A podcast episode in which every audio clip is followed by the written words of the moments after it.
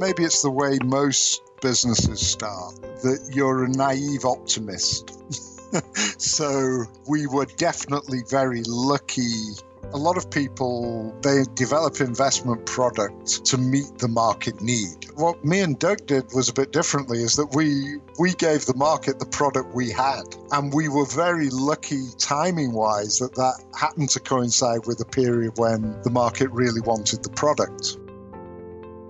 It's not every day you meet a trained rubber trader who at a mature age of his life decides to set up his own fund management business and ends up building it into one of the world's largest discretionary commodity only fund management businesses. So you can imagine that I learned a lot from speaking to my guest today, and I'm sure you will too. Imagine spending an hour with the world's greatest traders. Imagine learning from their experiences, their successes, and their failures. Imagine no more. Welcome to Top Traders Unplugged the place where you can learn from the best hedge fund managers in the world so you can take your manager due diligence or investment career to the next level. Here's your host, veteran hedge fund manager Niels Kaastrup Larsen.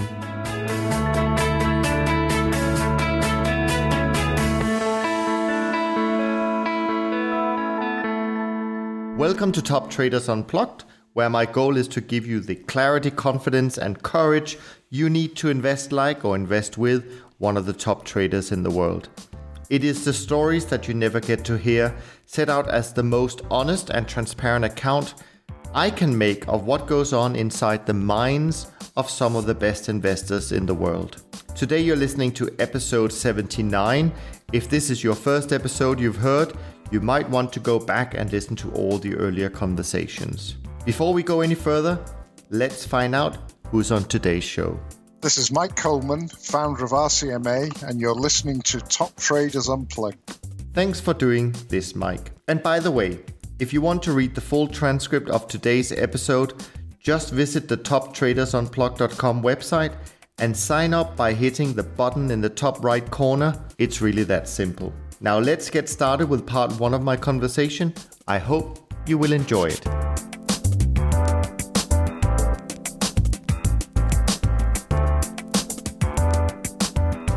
Mike, thank you so much for being with us today. I really appreciate your time.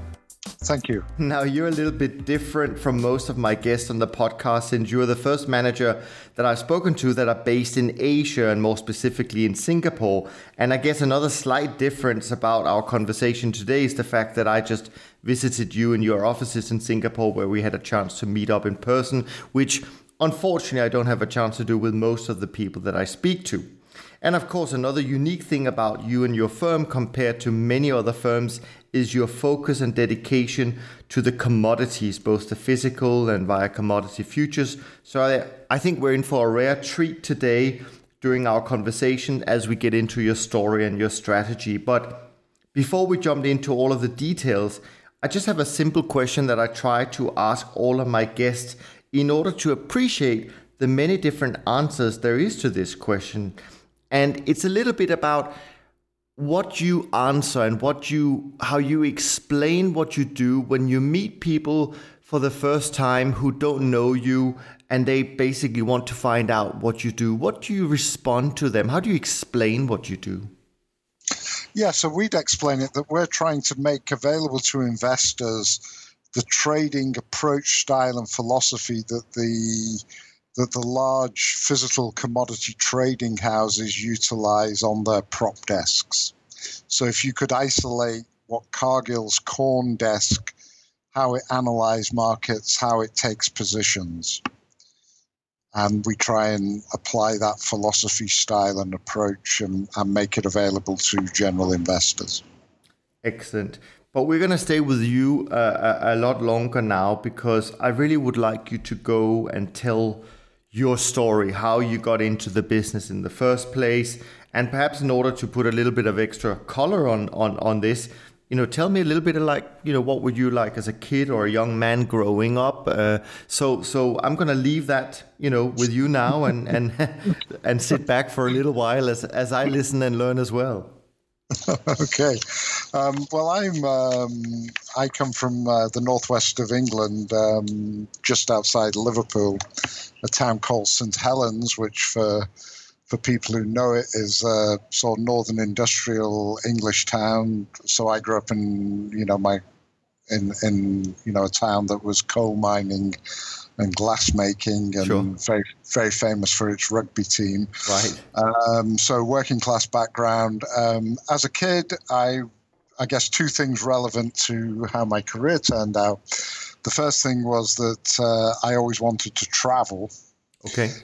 And the second thing was, uh, from quite an early age, I was always trying to figure out how you might be able to make money.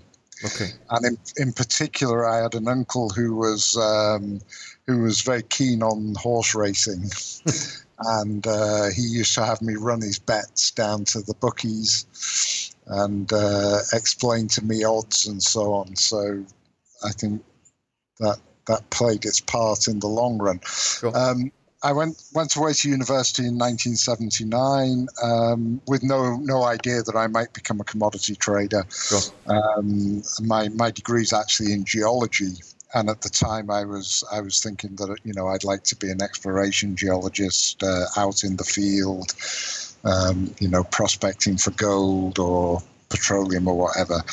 Um, purely by chance, um, when when companies were visiting the university in our final year, and you're beginning to think about what jobs you'd like to do.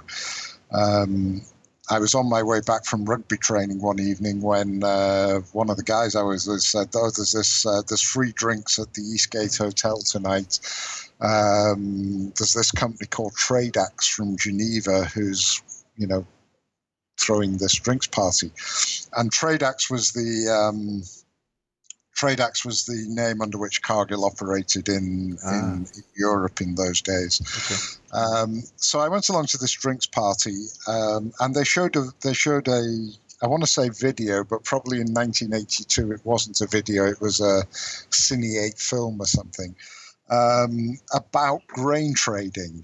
And you know, the the film started. There was a shot of you know combine harvesters rolling in the Midwest. Mm. Cut to the trading floor in Chicago. Um, you know, shot of a Panamax boat loading in Baton Rouge, uh, flash to a trading desk somewhere with traders screaming into telephones. Um, and I just looked at this and thought, that looks an incredibly fun way to make a living. Sure. Um, there was a big attraction which played into my desire to travel more widely was that they were offering second interviews in Geneva, which which as a you know poor student was was quite quite an interesting uh, proposition. So I went along, um, learned a bit more about what what Cargill did, what Tradax did, what commodity trading was, and the analogy that sort of struck my mind immediately was you know, in a way, this is just like being a bookmaker. Mhm. And so I can sort of think about that. And, you know, and it just struck me as, as what a fun way to make a living. Um, Cargill at the time um, were, were quite concerned. I think it's still a concern today. You know, how do you know whether somebody's going to be a good trader or not? Right. And the answer is you, you don't until they actually do it. And so you're looking for clues and signs and, and so on. But a big element is can somebody's personality is it robust enough to be able to stand first of all the pressure of you know market price movement and and constant P&L feedback and secondly is it robust enough to be able to sit on a trading desk and you know be shouted at um, be sworn at um, and so Cargill went to some pains that once they selected the, the, the people who were going for second interview, they encouraged us to go and spend the, you know, go and spend a day on the grain desk in the UK, which in those days was at Maidenhead near near London, Mhm. so that you know, do you think you'd be able to work in this environment? And they went to great pains to stress this is you know not an environment that that would suit everybody. Sure. And you know, again, I went down, and you know, it was the tr- trading floors today are very tame and very quiet. So Right. everybody into first of all nobody talks on the phone anymore they're they're all busy instant messaging and when they're on the phone they're by the standards of 1982 very polite so um, you know i sat there sat around this trading room and you know people were you know screaming and swearing at brokers um, phone abuse was a big problem. People would literally slam the handsets and break them. Sure. Today, you, you walk in and I'm at the risk of sounding like, uh, you know, it's a bit like Mad Men or something. You know, was the world really like that? Well, sure. yes, it was. It yeah. was a very, very, very different world. And so that just that combination of, you know, the, the energy, the, the energy, the excitement of markets, I think what you find when you talk to a lot of people why commodities, rel- you know, rather than equities or bonds, I think there is the physicality of commodities that they're real things. Um, you know, the historical context. You know, you could argue the you know the modern economy as we know it came about with the you know sugar and coffee and and the whole colonial colonial movement, if you like, sure, in the, sure. from the, from the 16th century onwards. And so commodities have this, you know, romance, physicality um, that's sort of missing in, you know, bonds a piece of paper and equities a piece of paper. A Panamax of grain is, you know, something you can get your hands on. And so, uh, and please stop me if you think I'm going on too long. No, but, no, absolutely. But, but, Go ahead but anyhow, I, I joined Cargill. At the end of the day, I had to make a decision. I was offered a job by an oil company to be a petroleum exploration geologist, okay. and a job by Cargill to be a trainee commodity merchant. And and I decided that that probably being a commodity merchant would be much more fun. Sure. Uh, and so I took Cargill's job. And then, in a, a, sort of quirk of fate, you know, I, I took the job fully expecting to be a grain trader. Okay it so happened that that, that year Cargill had uh, bought some soft commodity trading businesses. And so my first posting ha- ended up being to this newly acquired uh, rubber trading business. um, and so I started my working life as a, you know, a junior merchant in in a Cargill's rubber department in in London and then two years later, I was I was given the opportunity to um, to spend some time in Singapore. Uh, originally, a two-year assignment, um, and you know I'm still here today. Right. So, so I came to Singapore in 1984. Um, spent 30 years, uh, 31st year in Singapore. My career in Cargill was very atypical in that a I spent a long time in in one location. Right um, particularly the, the normal normal experiences that you get moved every two or three years to, different locations, different commodities. Um, I ended up running Cargill's uh, worldwide rubber business um, in the early 90s. Um, in the late 90s, I ran Cargill's petroleum trading for the Asia Pacific. So I'm a I'm a rubber trader who became a petroleum trader. Right. Um, 2001, I left Cargill um, and went to work with Marubeni. And while uh, while I was at Marubeni is where I developed the idea for what became the Merchant Commodity Fund, and this idea of, you know, if an investor wants, and, and this is now 2002, 2003 and at that time, if you were an investor wanting exposure to commodity markets, you could, uh, you know, you could go buy a commodity index and be long only commodities. You could go go buy the equity of a mining company or a, uh, you know, an agricultural company, and there you'd be there's all the company specific risk. Sure. What you couldn't easily get exposure to was you know, how do professional commodity, physical commodity traders make money? Right. And, you know, if you think about it in terms of sustainable alpha generation, this is a model that, when done well, has enabled companies. You know, Cargill this year is celebrating its 150th anniversary. Yeah. I think Dreyfus is probably older than Cargill. So, so you know, for centuries, the the approach of utilizing fundamental supply demand analysis, um, a deep understanding of how the commodity is produced, processed, moved, what its elasticities and frictions are, um, that that this is a sustainable way to take alpha out of commodity markets. And so back in 2002, 2003, um, investors were unable, there was, there was no way to get access to that. Um, there were very few discretionary fundamental commodity fund offerings.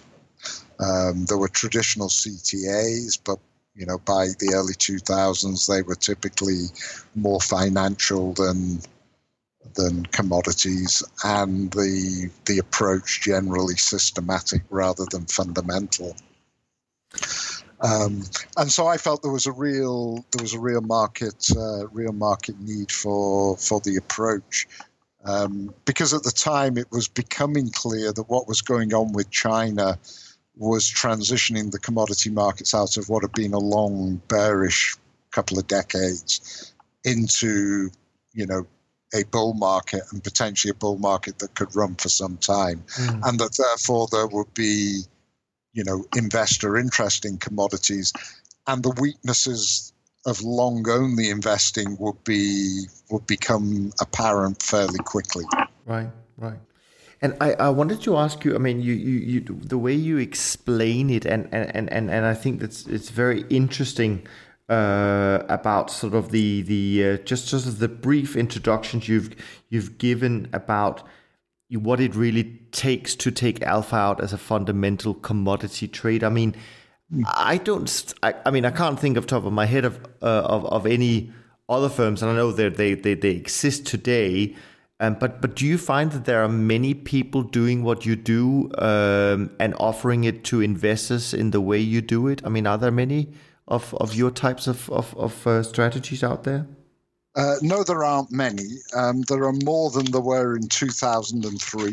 Right. There are, there are less than there were in 2011. Yeah. Uh, so, so, so the bull market in commodities sparked interest, and and if you like, people like like ourselves, the early movers, demonstrated you know that, that that you could raise significant assets with the right offering. Um, there's, there is though naturally a limiting factor to to our approach, and that is that you need to have a really good understanding of the commodities that you're trading. Right. And more importantly, you have to have a good enough network to to gather real-time fundamental information in what are very opaque markets. Right. So so if you think about it, in the world there are you know hundreds of thousands of equity and bond traders, um, you know hundreds of thousands of FX traders. Sure. There, there are only you know several thousand commodity traders. Mm. And so it's a much smaller universe. And it was also a universe that was generally contracting during the 80s and 90s. So, so you know, from the from the early 80s onwards, you know, commodity markets had had a very strong, uh, you know, 1970s. That you know the um, if you like, the climactic moment, you might say, was when a when a bunch of metals traders were able to buy the world's biggest bond trader. So when when Phibro bought uh, bought Salomon Brothers, sort sure. of marked the marked the high watermark of commodities relative to financial assets. Uh, by the mid by the mid 80s, we were just beginning the you know the 30 year bond bull market the 30 year you know 20 year equity bull market. And the you know the tide was shifting. So so the the 80s and 90s saw in a lot of commodities a significant downsizing of the numbers of companies active in those commodities and to an extent there was a one-off shift of commodity traders into the financial markets in in the mid late 80s right. Um, so by 2002, you know, if you think you know, let, let's say to be able to offer this uh, this strategy credibly, you you you have to have experience in commodities. Yeah. Probably have worked for one of the big commodity houses, and by definition, you're going to be somewhere. You know, you can't be much younger than your mid thirties. Right. and so that that pool of people in 2003 was quite a small pool of people. Yeah. Yeah.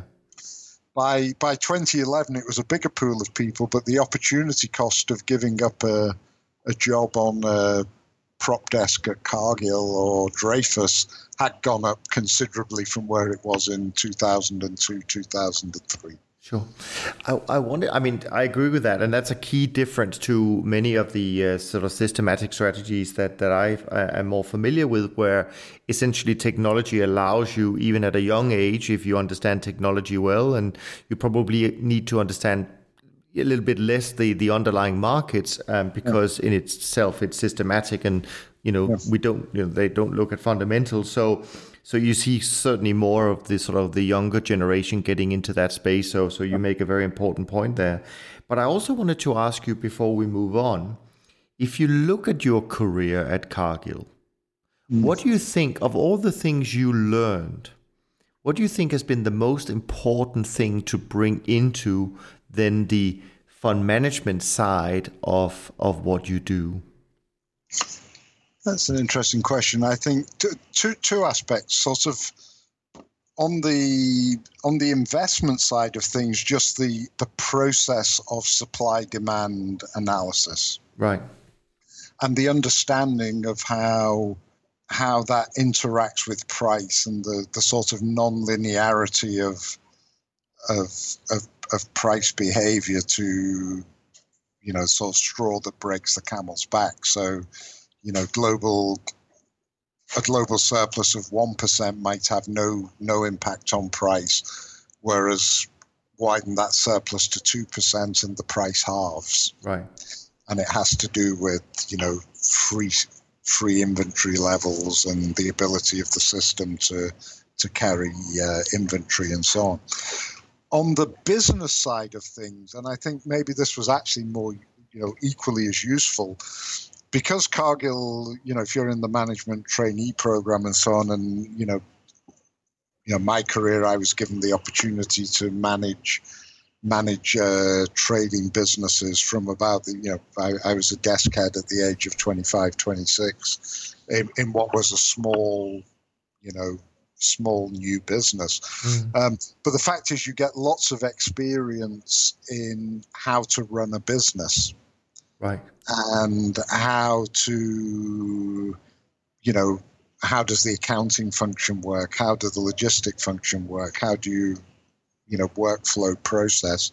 So on and so forth. Um, hugely important element was i started work you know several years before computers started appearing uh, on, on people's desks. And one of your key jobs as a junior merchant was to do the p&l by hand. Right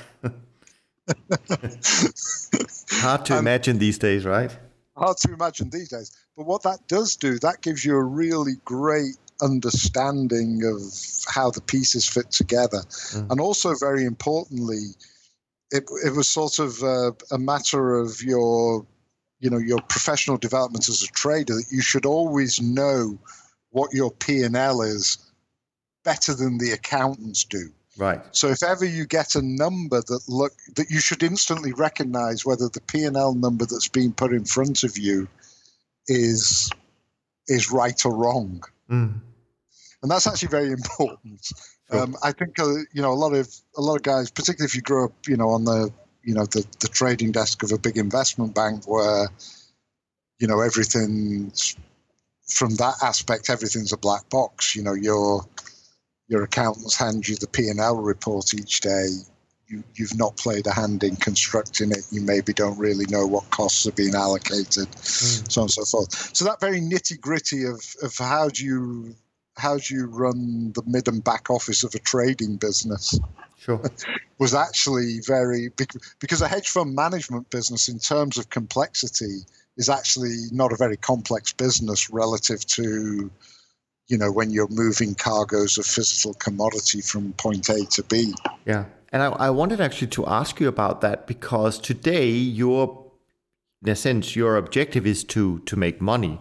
But back then, I imagine, without being an expert here, I imagine a big part of what you were doing was also logistically. You were, you know, as you say, you were moving physical goods, goods from one place hmm. to another, and so on and so forth. So, how how was um, what was the, the, what was the sort of the the the day to day back then? Uh, really, the split between um, you know the the physical side, if we call it that, uh, and and just the side of saying, well, you know, we obviously need to make money. Uh, that's part of our uh, objective as well. As you move up the organization, it beca- you know typically early in your career you'll be focused largely on the, the physical side. So okay. so in effect in fact you in effect you'll be a sales trader. Right.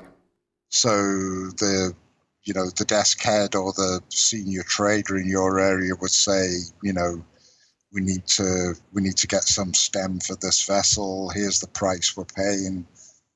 You know, go sweet talk supplier A, B, C, D, and get them to sell it to you. Right. And equally, you know, we got a you know the boat's arriving in a week. Uh, we haven't sold anything yet. Go hit the go hit the CIF market with offers and do that. Sure. Um, so on any trading desk, typically in the physical commodity, most of the people are actually involved in that procurement sales process. Okay. The number of people who are actually taking the, you know, managing the price risk that's been built up and aggregated is actually quite small. And and I guess the, the sort of first few years of your career, the company's assessing, you know, are you one of those guys who can move into the the, the trading roles, right. the, tr- the true trading roles, and many people, you know, it's a real skill to be able to, you know, sell the commodity, buy the commodity, and you know, you find people who that's the highest and best use, and they, you know, they have very satisfying careers, uh, can make very, very decent amounts of money without being the primary managers of the P and L. Yeah, yeah. Um, there's a there's a smaller subset who who have the and and the trading part of things you know, the analogy I like to use is that to some extent it's like being a, you know, it's, it's playing a game. It's, it's, it's like a sport that, you know, you and I can re- read the rules of soccer. Mm. We, can, we can watch a soccer game and we can understand who, you know, we can recognize he's a good player, he's a bad player. Here's the tactics that, that they're using. This is what the coach is thinking. Could we get on the field and actually score a goal? and that's only ever going to be one or two people out of a hundred. Sure, sure, sure. Now, before we move on, uh, I just want to ask you a completely different question, um, and that is obviously, uh, you know, running the, the business today, um, you know, is a big part of, of, of, of your life. But what do you do when, when you're not working? I mean, what, what do you like to do in your in your in your in your spare time? Um, my, my wife would say, uh, lie in front of the TV and right. um, which to an extent is true. But no, my, my passion uh, outside of work is, is rugby. And, um, you know, I used to play um, when I was younger. In more recent years, I got the opportunity to become a to become an owner and di- part owner and director at my my hometown uh, professional rugby club, which is gives me gives me a lot of. Uh, I was going to say pleasure, but heartache and heartache and pleasure, depending right. uh, depending on how the results go. Yeah. And yeah, so and then I enjoy traveling with uh, with my wife. My kids now are grown up. One's in Hong Kong, one's in London. So get round seeing those guys. And, uh, sure.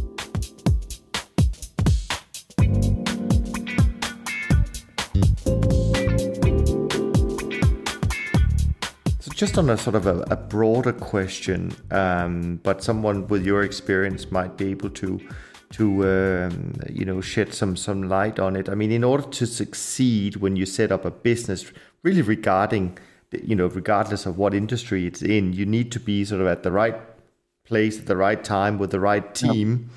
when you were starting out, did, did you feel you had those three things covered, or, or how do you how do you ensure that that that you got those things lined up when when you start out? I think um, you know, as I look back now, maybe and maybe it's the way most most businesses start that you're a naive optimist, right? so, you know, I was you know, I got the seed investor lined up. I was excited about the chance to, to do this. I was a bit disappointed that for for their own good reasons, Marubeni had not not wanted to do it. So I'd, I'd, I'd made the decision to come out and and set up my own business. Um, looking back from now, there's there's a lot of stuff that could have gone wrong, gone wrong sure. that didn't. Sure. And we were definitely very lucky. So I mean, I think it's an interesting thing. You know, a lot of people, and you know, particularly when when it's established firms, they develop they develop investment product to meet the market need. Mm, yeah. What I what what me and Doug did was a bit differently. Is that we we gave the market the product we had. Right. And we were very lucky timing wise that that happened to coincide with a period when the market really wanted the product. Sure. So, you know, our two year results in 2013 and 2014 are far superior than the first two year results we had as a startup unknown hedge fund. Sure. Yet we've raised less money in the last 24 months than we did in the first 24 months. Yeah.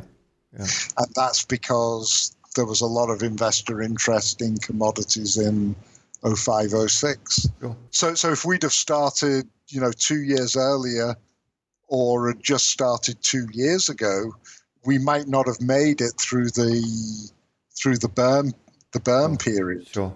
Sure. No, absolutely. And and remind me here, Mike, because you, I'm sure you know this. Uh, someone who also lives in Singapore, very famous, uh, you know, Jim Rogers. Was was was the time when you started your business? Was that around the same time that he launched the the Rogers Commodity Index and and and all of that? Was that taking place at the same time? I think he was a couple of years. Uh, he hadn't yet moved to Singapore, sure. but I think uh, I think Jim Rogers had uh, had started doing that a couple of years earlier, sort okay. of 2000, late nineties, early two thousands. Yeah, because that clearly, I remember that clearly also put the light, the spotlight on on on that sector. There's a lot of uh, interest. Well, no, it, uh, took a, it, it, took a couple of things to start happening that came together. The first thing was that commodity prices went up, right. and particularly the oil price went up. Okay. So the oil price, um, the oil price um, was, you know, it had been very weak after the uh, after the Asian crisis. Right you know, it was a big deal in, I think, 1999 when it got back above 20 for the first time in a long time. Yeah. Um, and then in 2000, I think it was 2002, 2003, the oil price got to 50. Okay. Which was, you know, that was like unimaginable. It got through the peak of the of the first Gulf War. Sure. And back to the level of 1980. And actually, we because you know, originally the fund had been due to start in uh, in late two, in in mid two thousand and three, and because of Marubeni's rethink, we ended up not not getting started till the summer of 04. Right. And we were actually frightened. We missed the big bull markets of two thousand and two to two thousand and four. Yeah. Because during the 80s and 90s, no bull markets had lasted longer than 18 months. Yeah. Yeah. Yeah. yeah. and so so so there was a lot of things coming together. People were beginning to realize that it wasn't business as usual in China. Sure. And and that this would have quite potentially profound impacts on on commodity prices. Absolutely. I mean, another thing is that you know part of the process of striving towards something which you clearly set out to do um, you know, it's also about enduring a certain amount, you know, uh, in lack of a better word, suffering. I mean, I know you had a great run to begin with, but you also had a big uh, quote unquote setback in terms of AUM uh, later on.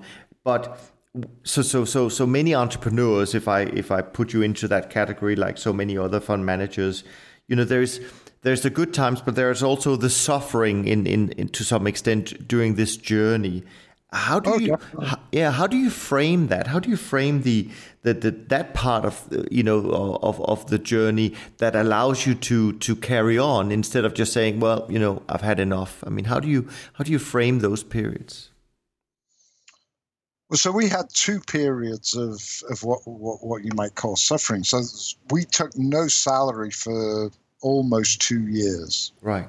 So, you know, if you look at the, the evolution of our AUM, we started with $10 million. We were still only $10 million a year later.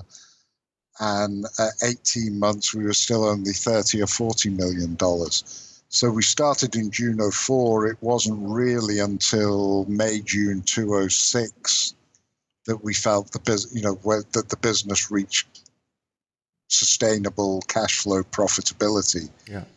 So we had two years at the beginning, and you know the burn rate at that time, as a percentage of our of our net worths, was you know it was quite significant, yeah. and so you know we I'd, I'd gone into it saying I and I discussed it with my wife saying listen, I you know really want to do this. I think there's a there's a chance it could be very successful.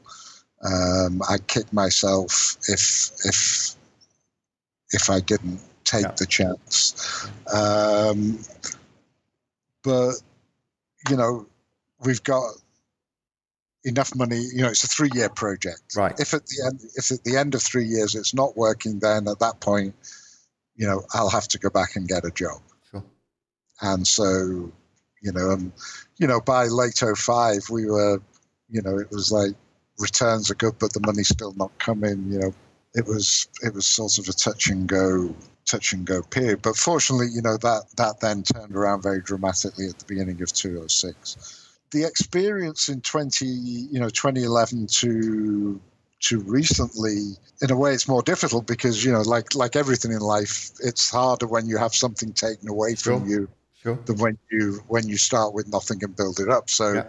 you know, we were we were the you know we were almost five years above a billion dollars, and then suddenly we're uh, you know we're approaching a hundred million, um, and it's you know again you know do we can we face doing this again? Right.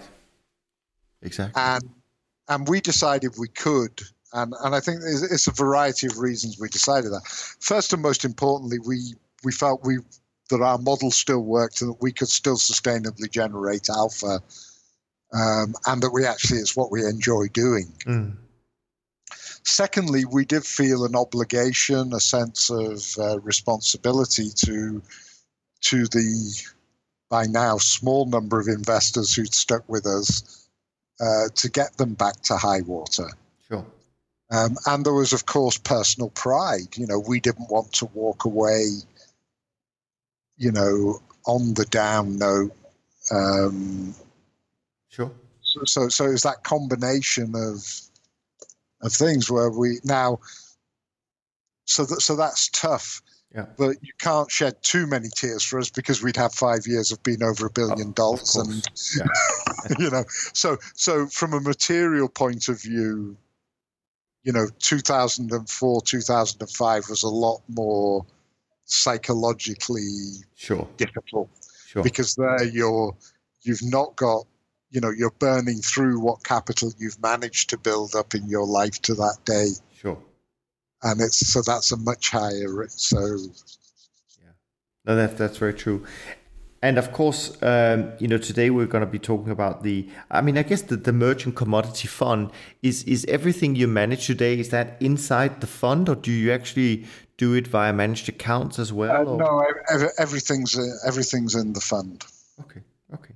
I want to jump to so the the first topic that goes more into to the to the the the um, strategy and the business and it's a little bit about how do you organize yourself uh, as a business in order to run uh, these things now as I said in the beginning, you know, my strength is not sort of discretionary commodity trading. It's been the systematic space. So I know that pretty well. But but what does it take from an organizational point of view uh, to run uh, the strategies that you do and, and, and, and I don't know, even know whether that changes a lot, whether you have $100 million or as, as at your peak, you know, $1.5 billion under management. How do you, how have you organized your business? 2.5. 2.5 even. Wow. In June, uh, let me look here. I've got it. Our peak AUM was um, 2.362 billion in uh, June uh, June 2008. Wow. So, wow. Yeah. oh, February. No, my uh, one of my colleagues listening in is saying I'm wrong. 2538 February yeah. 2008. 2008. Yeah, you're, you're right. Any, anyhow, um, we were for, and again, this is just you know, if what we didn't design it this way, it's it's the way it is. We were very fortunate in the scalability of what we do. Right. So the majority of of the instruments we've we use in the fund are exchange traded futures and, and options. Sure. Mostly futures. So um, that allows great scalability. So actually, our mid back office is the same size today as it was when we were two and a half billion. Okay. Okay. Um, it's just a matter of you know instead of trading, you know, if we if we were a billion dollars today, for every one contract we trade today, we'd be trading five. Sure. Sure. Uh, but it would be the same number of tickets. Yeah. They'd just be bigger tickets. Um, so more important. So so we've always had the benefit of of scalable, simple to administer instruments. Yeah. So, unlike you know, if you're doing a credit strategy where you're dealing in synthetic, you know, credit obligations, then you've got mountains of paperwork and legal understandings. You know, we're dealing in simple instruments. What's very important is the processes for managing risk and um, you know managing position. Yeah. So we we have, which again, I you know, again was the benefit of of our backgrounds that we were able to very quickly put in place a system that enabled us to, you know, the the, the basic principles of, you know, trades reconciled, P and L reconciled, building the. So we build our, we build, we're able to build our internal NAV every day. Sure. Um, so so you need the you need to be able to put in place those processes um, and we were we were able to do that um, so just the principles so so if you like i think a lot of people when they set up you know the focus is on if you got the investment side right which, which obviously you know is the key driver but equally you have to be you have to be able to demonstrate to people that you can run a business as Yeah. well Yeah. and so, you know, we were a bit older maybe than your typical startup manager. So I, I was I was 44 uh, when when Merchant Commodity Fund kicked off. Uh, Doug was about 37. Uh, you know, we'd run big complex businesses, so the setting up of the processes and the business didn't faze us. Right. And and how big is your team today compared to how big it was maybe at its peak? If if if, if So, so, so, so, so at its peak, we were about 16 people, okay. and today we are uh, 11. Okay. All right. So not not not a huge difference. No, no, because when we when we downsized, we just downsized the front office. Yeah. So the mid back office stayed unchanged. What what happened was we we took away three traders and three analysts. Right. And if you were, since you're now back in the growing phase of the business, I'm just curious here. Once you start adding new people to your firm again, what what would you be looking for in in in in in, in those people? What's important to you in in building your team and the team you've built? Well, for on the front office side of things, obviously it's a deep understanding of, you know, when we if we identify, you know, if we've got enough assets and we decide, okay, we want to go deeper into this particular area or start looking at, at an area we've not been looking at. then you're looking for, you know, good traders with great networks, high level of personal integrity, um, you know, guys you can trust, um, and guys who are real professionals. And for us, that really means they they've got to have had some significant time moving commodities. Right, right. The, the, so far, we've never we've never taken somebody who's come purely from a derivatives background. Right. And in terms of culture in, in an organization, you obviously were for many many years uh, in in you know within Cargill mm. as was as was Douglas. Yeah. Yeah. What was the culture like, and have you adopted that culture? Have you developed kind of your own culture in, in your business? Well, I think to you know, it's, it's one of Cargill's great strengths is its culture. Right. And you know, it's what you know. Car- I think I said earlier, they're celebrating their 150th year this year. Exactly. Yeah. And so clearly, they do something right on the cultural front. Um, not to say it's perfect and, and so on, but you know, the the the sort of trading cult, the trading environment culture that we grew up with in Cargill, we're very much products of that. So it's about um, integrity, honesty, um, being willing, you know, robust. You know, if you're wrong, admit it, put your hand up, don't put the trade in the drawer. Right. um, you know, be willing to be willing to stand up and argue your position. Um, don't you know, flat hierarchy. Sure. And so we we think you know, we that that's the culture we grew up in. We think uh, the good culture. Um, you know, we're fortunate that we can apply it in a in a small organization. So, you know, like all big companies, you you get into sort of bureaucratic issues when you get to lots of people. And yeah. we were able to big big drive for why we wanted to do the hedge fund was that in a way, you know, we wanted to get away from managing lots of people and sure. and, a, and, a, and a big corporate process yeah. and get back to the essence of of what we do. Sure, sure. And part of the essence of what you do is, of course, developing a track record. So let's talk a little bit about that.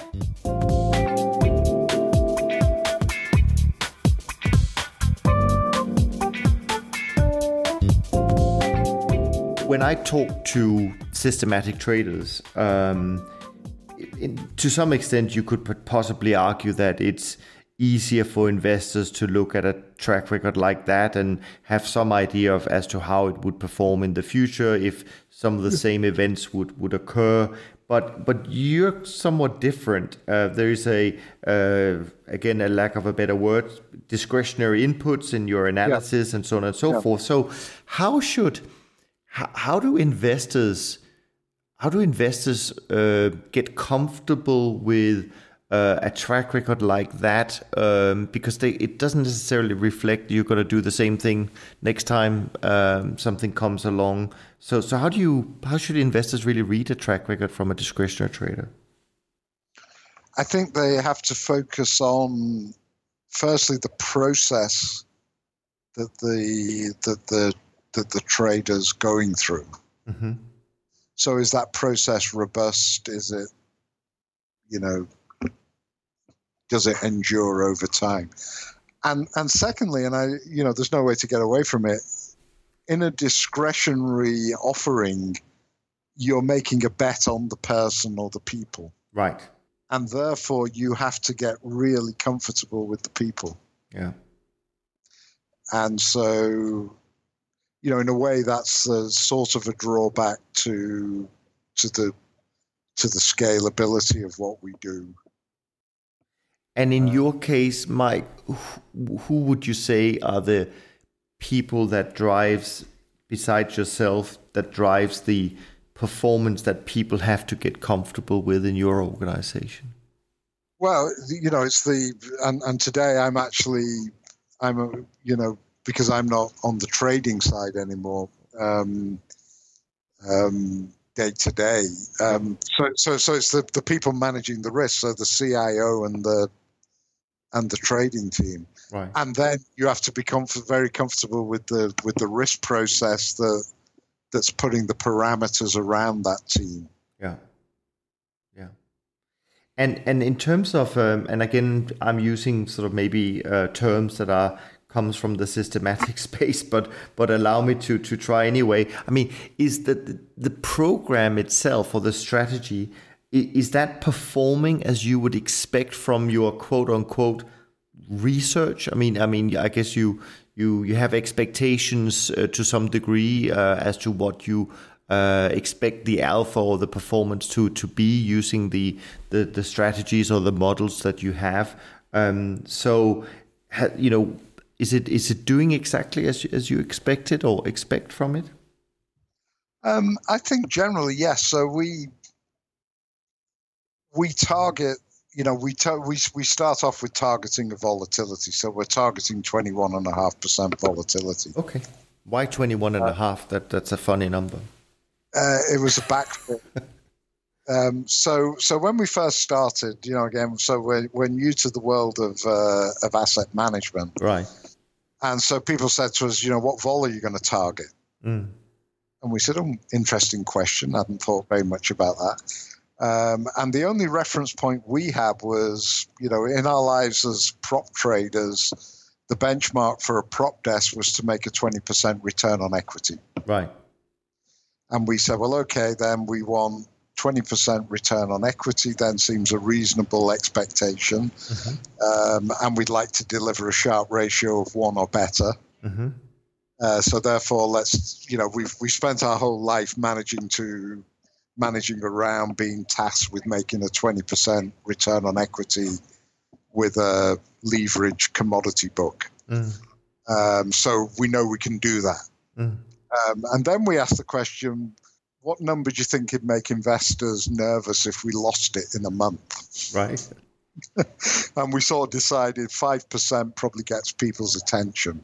And, and putting the two together, um, it turns out that the the volatility to give you a five percent week's twenty one and a half. Right. Okay. So okay. it was a backfit into a uh, into a weekly um, weekly risk budget. Sure. Sure. And and and during the, the, the, the, period you've been trading, as as we talked about earlier on, 2011 was a difficult yeah. uh, period. Very was that yeah. was that a difficult period for for for generally your types of strategy, or was it unique to to just your your uh, specific uh, firm? Or I, I, don't have a reference point in that sense. I know it's it's been a very i mean 11 12 uh, 13 was very difficult for the systematic guys but I, I, don't know about discretionary whether that has to follow in line with that or not. No it doesn't have to follow. Um, and some people some people had I think very few people had a good 2011. um, you know, in the small universe of discretionary commodity fundamental managers, right? Um, the majority lost money in 2011, and the majority have actually lost money over the whole period 2011 to 2014. Mm. Um, but 2011 was really the most difficult year. Yeah. Um, and um, we think that has a lot to do with the, the sort of high level of macro correlation around the, you know, the market. Every market was being driven by the euro crisis in right. the summer of uh, 2011, and that was that was creating a lot of, you know, it was overriding fundamental signals, it was overriding technical signals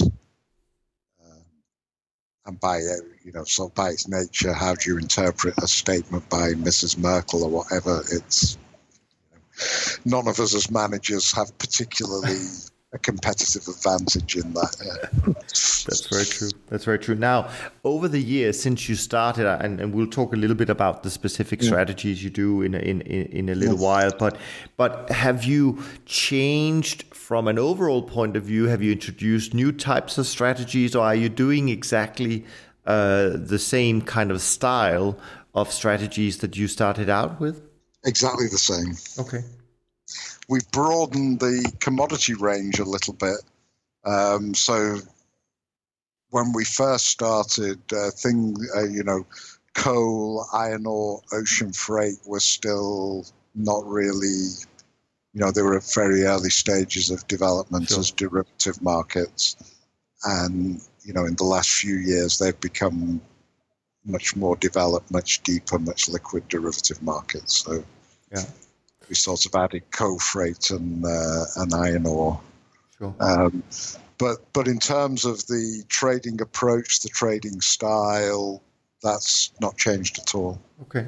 Now you briefly touched upon it uh, earlier today, but you you spent a little bit more time with me last week uh, in your office explaining uh, a particular characteristic about commodities, which I actually think is very important for for the listeners to understand. And this is the thing where you just say, you know, a small change uh, in the supply demand uh, you know uh, equation can lead to big moves in in the markets from being overbought to being oversold um, tell me a little bit more about that but also more importantly tell me how you then use that in your strategies today um, because to me it, it it sounds like or it, it, it certainly uh, confirms that commodities from time to time will have some large moves uh, which you can utilize from a directional point of view.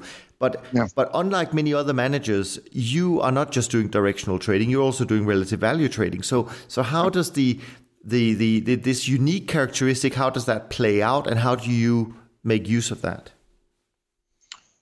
Yeah, so um, commodities, you could characterize the, the price behavior of commodities is, is really dictated by inelasticity of both supply and demand in the short term. So for, for most commodities, a change in price doesn't quickly deliver a change in either consumption or production. Right. And therefore, the market has to adjust through, um, you know, firstly through the carrying charge. So if you can't, you know, if, if a market's in oversupply, um, you can't easily create new demand and you can't easily shut off existing production. Sure. So in essence, the market has to bring forward future demand by creating economics to store the commodity. Okay. Conversely, if you're in a if you're in a um, situation where demand is is moving ahead of supply and where inventories are being reduced, then firstly the market has to bring as much material out of storage as possible to meet current demand, and it does that by inverting the time curve. Mm. So, so in essence, a, a contango time curve is saying, please take my commodity and, and I'll give you a profit for warehousing it. Right. In a in an undersupplied market, the time curve is saying, please give it me today.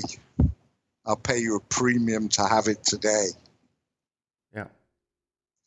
And so direct the directional phase of the market and the shape of the time curve are very fundamentally and deeply linked together. Right. Then you have um, more sort of relationships around uh, how you process commodities. So, um, you know, the, if you look at petroleum, the, the refining margin and you know the crack spreads, the relationship between the price of the crude oil input and the petroleum output. And again, that's that's the market creating economics or or diseconomics to adjust the supply demand balance for you know if you've got too much gasoline and not enough heating oil then the price of gasoline relative to the price of heating oil has to change so that the the refiners make more of one and less of the other. Sure. So all those um, essentially was to say, okay, what's our view of supply demand over the next six months, twelve months? So, so typically we are not we're not particularly interested in what's going to happen in five years or even three years. We're we're operating more what's happening in the next crop, what's happening in the next calendar year. Okay. And then, you know, you look at we look at our supply demand model that we've modeled, and then we look at the price curve as it is today. So, firstly, what's the directional price? So, is our is our supply demand model indicating that there's going to be some significant need to change the outright price of the commodity? Mm-hmm. So, are you generating meaningful surpluses or meaningful deficits? The second question then is okay, what's the shape of the time curve? So, our supply demand model says that, you know, the supply of soybeans is going to be very heavy after the harvest. So, therefore, the time spread is too narrow at the moment. It should widen out. Um, the relationship then, uh, the farmer's getting the right signal to plant corn relative to soybeans. Right. So, so we're looking relative to the supply demand model. What's being mispriced today, or what is the market not pricing? Sure. So then that you initiate your trade, and then as you move through time, you're then trying to by by by looking at what's going on in the physical market how is the price of the physical commodity relative to the futures market um, is chinese demand you know the chinese pulling um, you're, you're trying to get look for indicators that are confirming or or challenging your supply demand model so it's a it's a constantly evolving process and feedback between what what's happening in the marketplace and what's happening in the model. I wanted to ask you, Mike. You mentioned China here, and is it really like this today that if you don't know what they're doing, um, then you don't. I mean, it, it, it's kind of the, the the major key to understanding commodity price developments? Is that really down to what China is doing underneath all of this? If you had to say one single factor, then for a range of commodities, China is, you know, so China is the biggest cons- consumer, the biggest importer of many major commodities. It's also the biggest producer of several commodities. Mm. And so what happens in China is very important and it's more important for some commodities than other commodities. Sure. Um, but it, but there is other stuff goes on. So weather, weather is very important for some commodities. Um, demand in other, you know. So for instance, the gasoline market sure. is still very much American. You know, America's the major driver. Right. Um, it depends on the commodity. Right. But as a gen- as a general proposition, if you if you could only have one one insight, right, you were you certainly for the, the demand for commodities you pick yeah. you pick China. Yeah, you talked about putting this kind of information into your model. Um, that's that's a bit of a grandiose word. When we talk about a model, we're, we're generally talking about a supply demand commodity commodity people refer to a supply demand balance sheet. Right, and and I'm I'm just wondering here. Are, are the things that you see when you do that, when you analyze it in this way, is it so in your world that the patterns repeat? Meaning, if if if supply demand is, you know, this number, so to speak, then 90% of the time the price will do this. I mean, is it is it that kind of repeating scenarios, repeating patterns like we know systematic traders they look for patterns in the markets that repeat themselves and they just, you know, follow those. I mean, is it kind of the same thing just using slightly different inputs in your world? Uh, to an extent, yes. So so the key input, if you like, or the key output from your analysis that you're generally looking for is the stocks to use ratio. Okay. So, you know, how much of, you know, how large are are inventories or supplies of the commodity relative to the demand for the commodity? Yeah. and de- depending on the commodity, there are sort sort of threshold levels where, you know, if you take the stocks to use ratio below fifteen percent for, you know, for corn or soybeans, that's usually accompanied by sharply higher prices and inverted time curves. Right, right. But maybe only seven times out of ten. Sure. so it's not.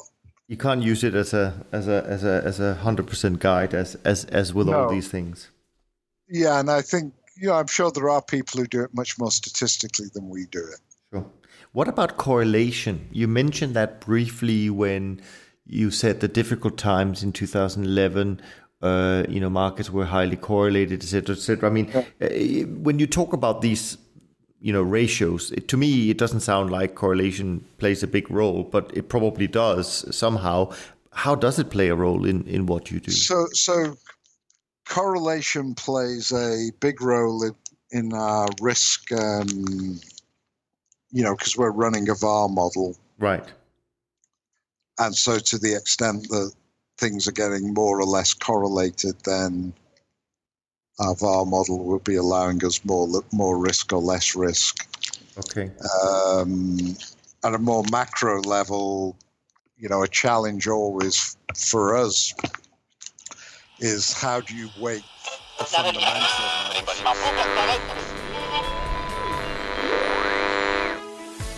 Ready to learn more about the world's top traders? Go to toptradersunplugged.com and sign up to receive the full transcripts of the first 10 episodes of the show and visit the show notes where you can find useful links to other amazing resources. Thanks for listening, and we'll see you on the next episode of Top Traders Unplugged.